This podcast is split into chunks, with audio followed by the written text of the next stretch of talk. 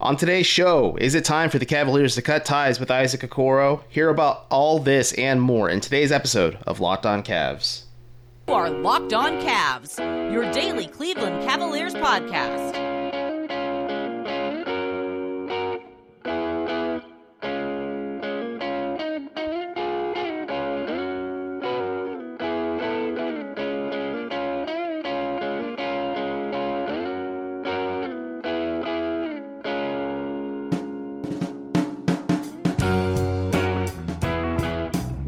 What's Jabelin Jables? My name is Evan Dammarell, and I am the co host of Locked On Cavs, the first podcast ever to feature human voices.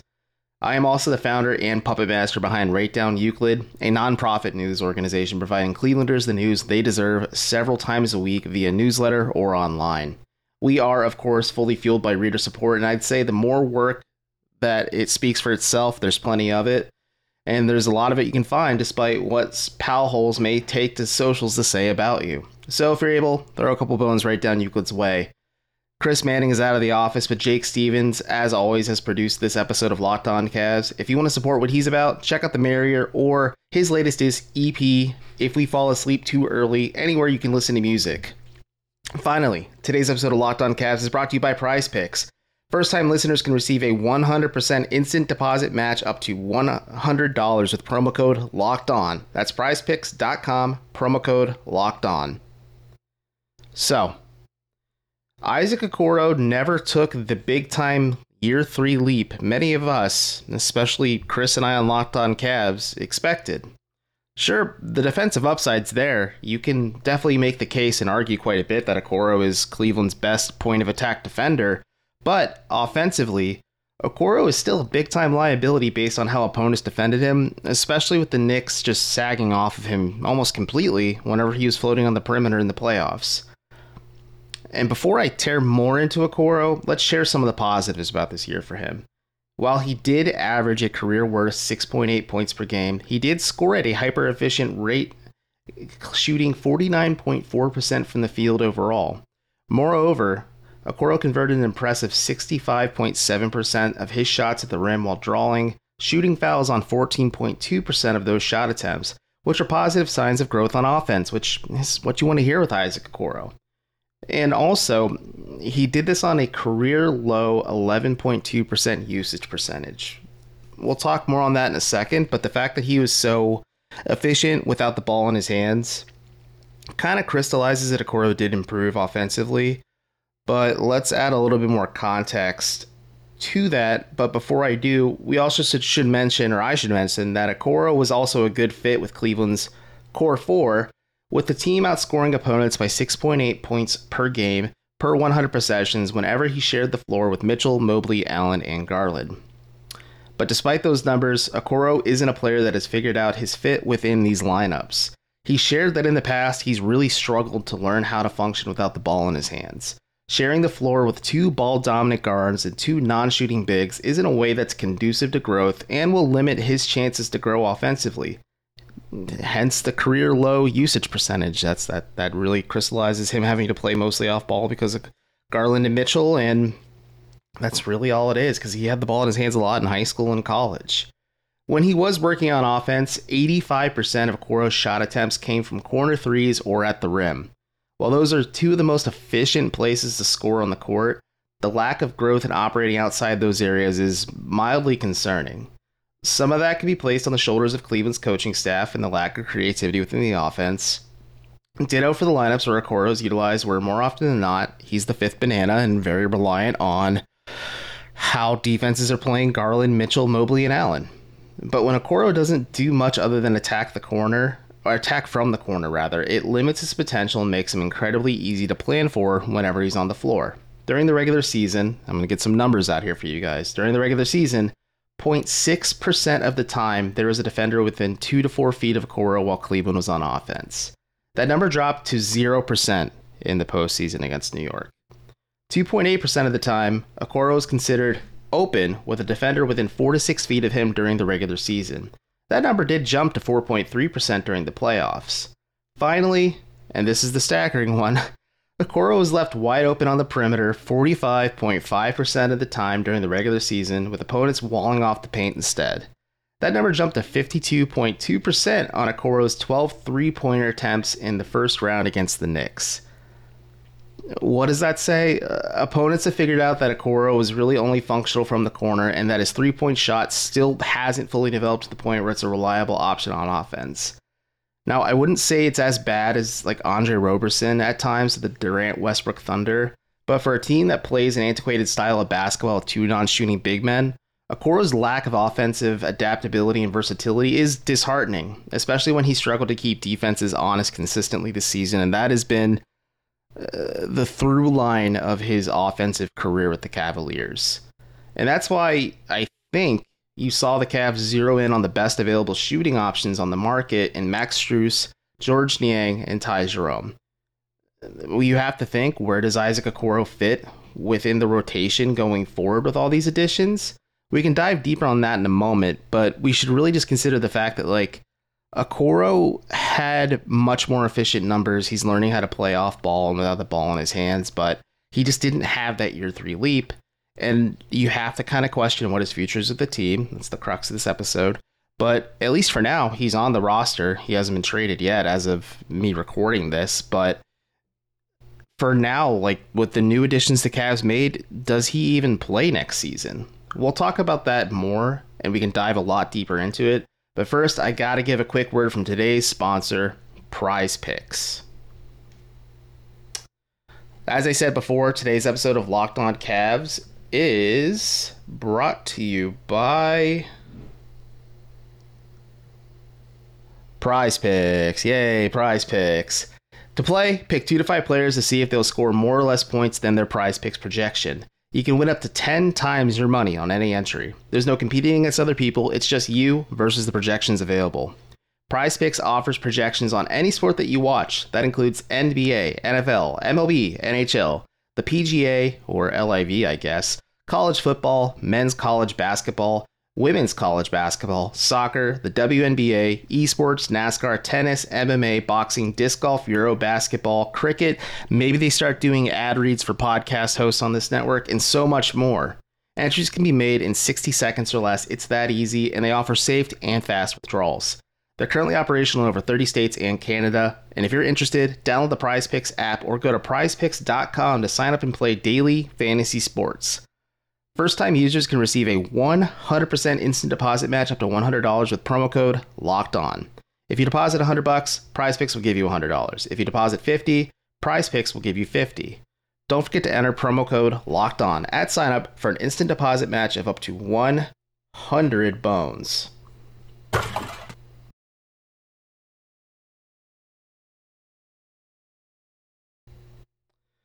What is up, everyone? I am Evan Dammarell, and we are back with more Locked On Cavs. I got to thank you guys for making Locked On Cavs your first listen every day, every dayers, as you are right now. I'll be back tomorrow, still going solo, to give my final thoughts on Las Vegas Summer League for the Cavaliers, especially if, as Jake Taylor would say, they win the whole effing thing. And as I said before, we're going to jump in now to where does Isaac Okoro fit with this new look Cavaliers team? And we've talked about this at length on the show for quite a bit now, but if the season started tomorrow, I think Chris and I both agree that the Cavs starting lineup would be the following Darius Garland at point, Donovan Mitchell at shooting guard, Evan Mobley at power forward, Jarrett Allen at center, and Max Strus at the three spot. This is because Strus has a very clear and defined role, well, whether it was at the Heat or whether it, what it could be with the Cavs as a guy who can be a movement shooter that can play off of the defensive attention players like Garland and Mitchell command on the perimeter or on the interior, or be a bit of a guy that just runs around the court on off ball screens or just through actions and things like that to utilize Evan Mobley's passing or maybe even Jarrett Allen who can make basic reads at times. Plus, more importantly, Strus gives you what Okoro doesn't, which is just consistent spacing threat, or a, a consistent spacing threat to again let this antiquated style of basketball function a bit more. Um, just in case Evan Mobley's shot doesn't convey this conversation, of course, is completely flipped if Mobley comes out hitting 38 to 40% of his three point attempts mm, on like three or four attempts per game early into the season. But let's just assume now, since he's not a shooter, that that's not happening. And that's where Strus really just comes into the equation and kind of clicks as the offensive connector piece that the Cavs need to just fully function as a team on either end of the floor. So then you look at the bench, and that's where Okoro is kind of in the mix, but I've said this a lot in writing for Right Down Euclid. I've said it on the show quite a bit. But Caris LeVert should be the team's six man heading into this upcoming season. Um, he really did function as a guy who adapted to situations. I think you really need to empower him by letting him be the lead guard off the bench and let him run the offense a little bit with one of Mitchell or Garland next to him, uh, just to kind of be like a little bit of like a safety valve or just like a guy who can just uh, read and play off ball next to LeVert, or maybe in the situations LeVert plays off ball too. But like you want to empower him and have him be the guy that makes offensive lineups flow and work.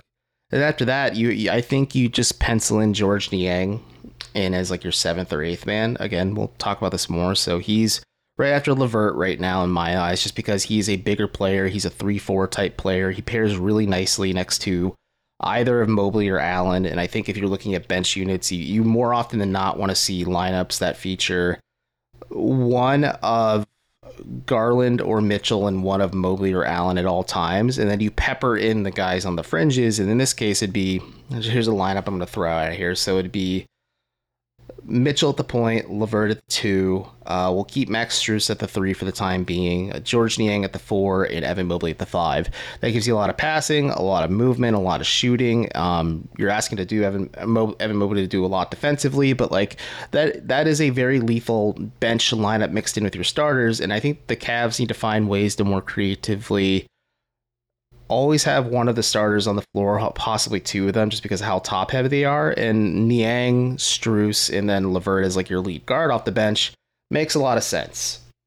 Uh, Ty Jerome, in my opinion, should be in the mix too. Uh, I think he should be the one getting minutes over Ricky Rubio because of the shooting upside. And there's also Damian Jones who could be in the mix as well because he's a younger big man who can provide relief minutes to one of Mobley or Allen at times too. And that kind of makes things a little tricky because I have named four players that should be coming off the bench, and typically JB Bickerstaff only goes eight to nine deep, and Isaac Okoro could either be the odd man out or at least to start the season, could be a guy who's maybe fighting with like Ty Jerome, Ricky Rubio, who's could be in the mix as well. Maybe even Damian Jones for like those like seventh, eighth, depending what Niang does, ninth man minutes in the rotation. And that's certainly a fall for grace from grace from a guy who was once viewed as maybe the starting small forward going forward for this team. Uh, heading into last year, Chris and I hoped he could be that connector piece between offense and defense for the Cavs.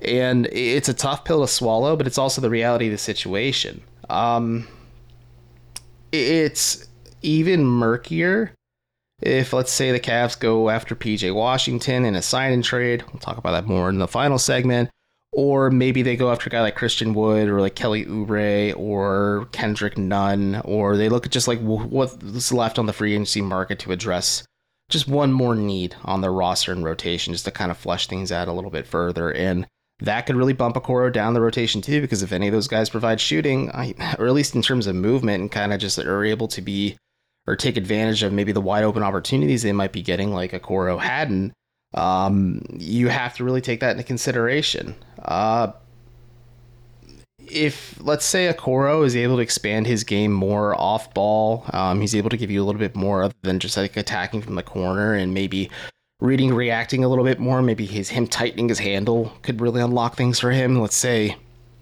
he attacks a closeout on the perimeter and he drives toward the basket and the defense adjusts and walls him off because they know that's like Isaac Okoro's bread and butter play. If he's able to kick it out to a shooter on the top of the perimeter or a guard that is trailing behind him or even a big that happens just to be in the paint to get an easier, cleaner look because Okoro is getting just sudden defensive attention like that, that changes a lot. But that that makes it tough because he's just been such a work in progress for the last three years. And if he continues to be a work in progress, it can make things much murkier for Okoro. And you could see nights where he doesn't play for the Cavs because they can't afford to sacrifice possessions at this point to give Okoro the runway to grow and learn from his mistakes and add to his arsenal. You need him to develop and grow off the court and hopefully with some of Cleveland's coaching staff, but obviously on his own as well during the offseason. But these moves this offseason to go get Max Strus, to go get Strus, excuse me, Chris, Georges Niang, to go get Ty Jerome, that that's those are clear offensive first moves the Cavs made. They're looking to sacrifice some of this defensive upside that this team has, even though they were the number one defensive team in the league. I think they're comfortable to maybe taking a step or two back to be number two or number three, just because of how good Mobley and Allen are. I don't think they'll drop very far, but they're willing to make that sacrifice to make things easier for their star four players and also just finally add that level of balance and just like familiarity on either end of the floor so that it just feels smoother. You're maybe not burning guys out or running them out, or more importantly, have more than four, maybe five viable players come postseason time. It's it, ultimately this all does hinge on whether or not Okoro can be a bit more of an offensive threat entering his fourth NBA season. This year is technically a contract year for Okoro, and he's going to have to prove to the Cavaliers or other NBA teams if he can be a viable NBA player on offense, not just defense. We'll talk about that more in a second, but I have a few more quick words from sponsors of the number one Cleveland Cavaliers podcast but again, I want to thank you all for making Locked On Cavs your first listen every day. Every day, tomorrow on the show, I'll be giving my thoughts on summer league leaguers like Pete Nance, who could be around the Cavs via the charge a bit longer than just a you know a quick trip to Vegas.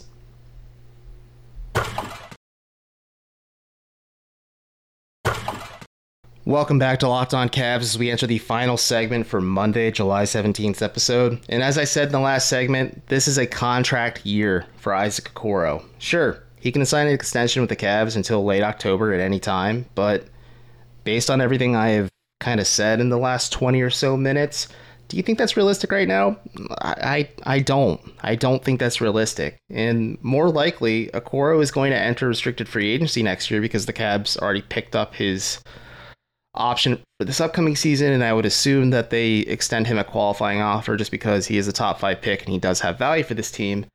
And depending on how he looks this year, that could hinge on if Cleveland makes it a bit of a priority to lock him up right away, uh, go further and further, maybe even go over the luxury tax threshold to keep him, which they're able to do just because they have his bird rights and he's also an RFA. But that's more technical stuff down the line. But they also could let him test the waters of free agency to see okay, we don't quite know what you're worth, Isaac. You may think you're worth this much. We may not agree. Let's see if we can find a middle ground of whether a team is willing to sign you to maybe what you believe you're worth, or maybe a little bit less of what you believe you're worth, which is more than what the Cavs are willing to pay. Or they just find something, and then the Cavs have that luxury because Okoro is a restricted free agent to be able to match any of those contract offers that are out there. And if it's the juice isn't worth the squeeze, the, the Cavs can let a Okoro go. And it's tough because a lot of the teams like the Jazz or the Pacers or the Magic, the teams that have a lot of projected salary cap space, will be using a lot of their money to lock up their own players, whether it's the Jazz figuring out what's next um, with just all the star moves. They have to re-sign Lauri Markkanen likely to an extension, and also there's John Collins in the mix there too.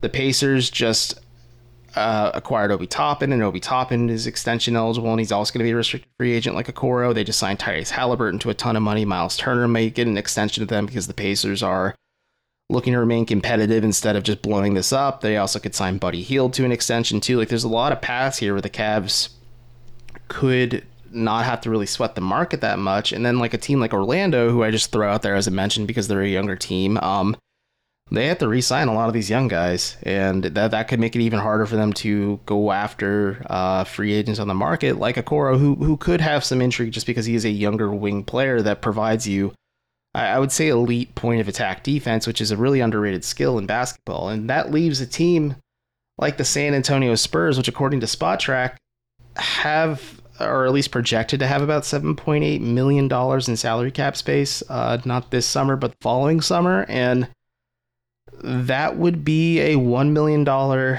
pay decrease compared to what Okoro is making for the 2023 24 season.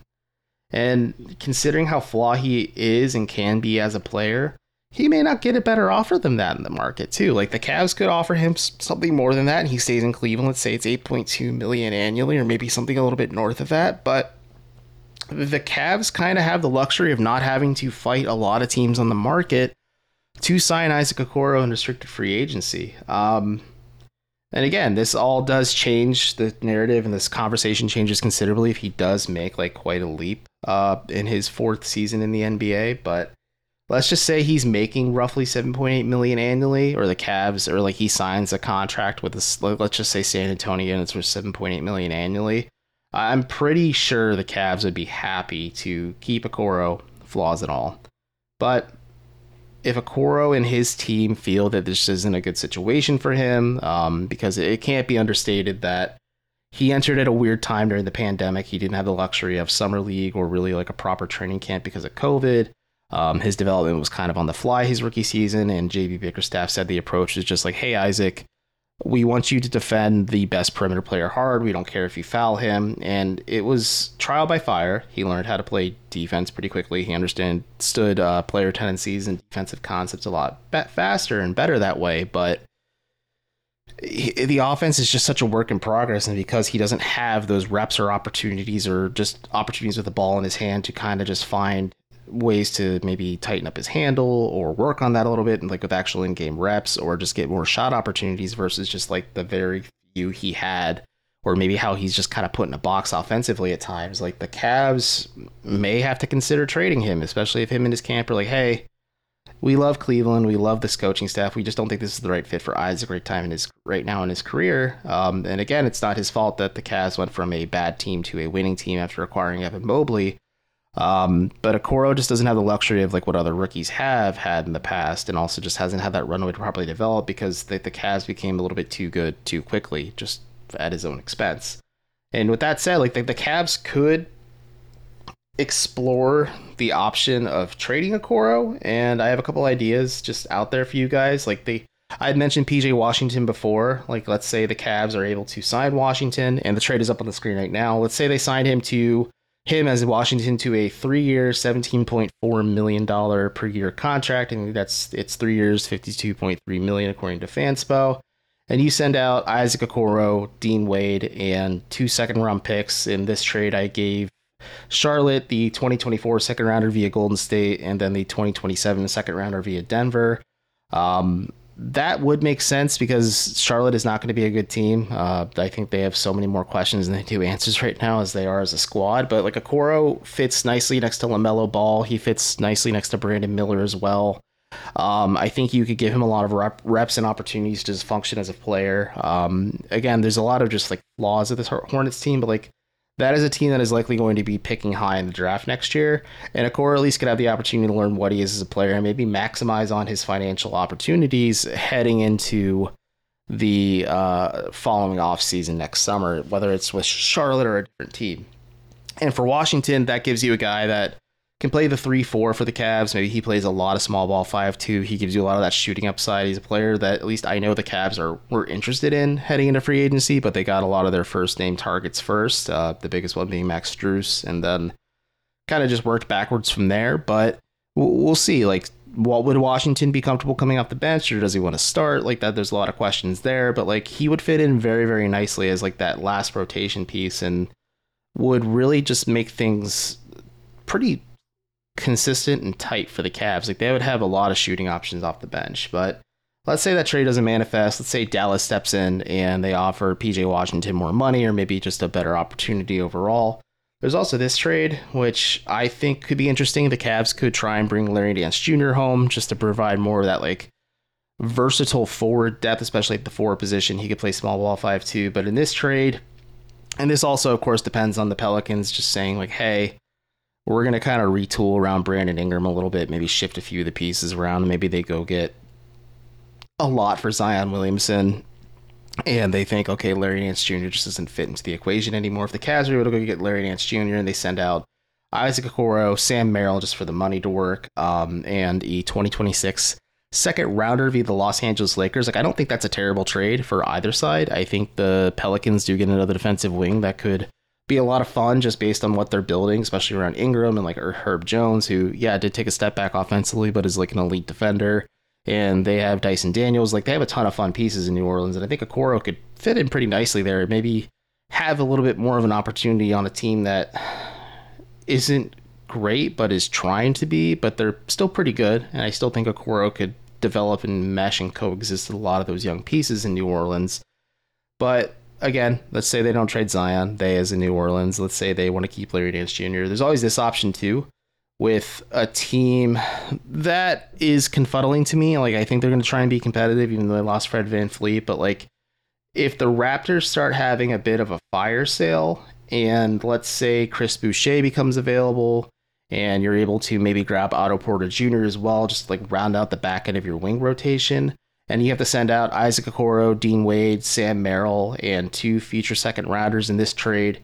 I didn't put this one together, but I found it. I'm like, okay, Chris Boucher and Otto Porter make sense for the Cavs at least. Um, you send out the 2026 second rounder via the Lakers and the 2027 second rounder via the Nuggets just to acquire Boucher and Porter Jr., who Boucher's in this case is more of a stretch big who has like high energy defensive upside.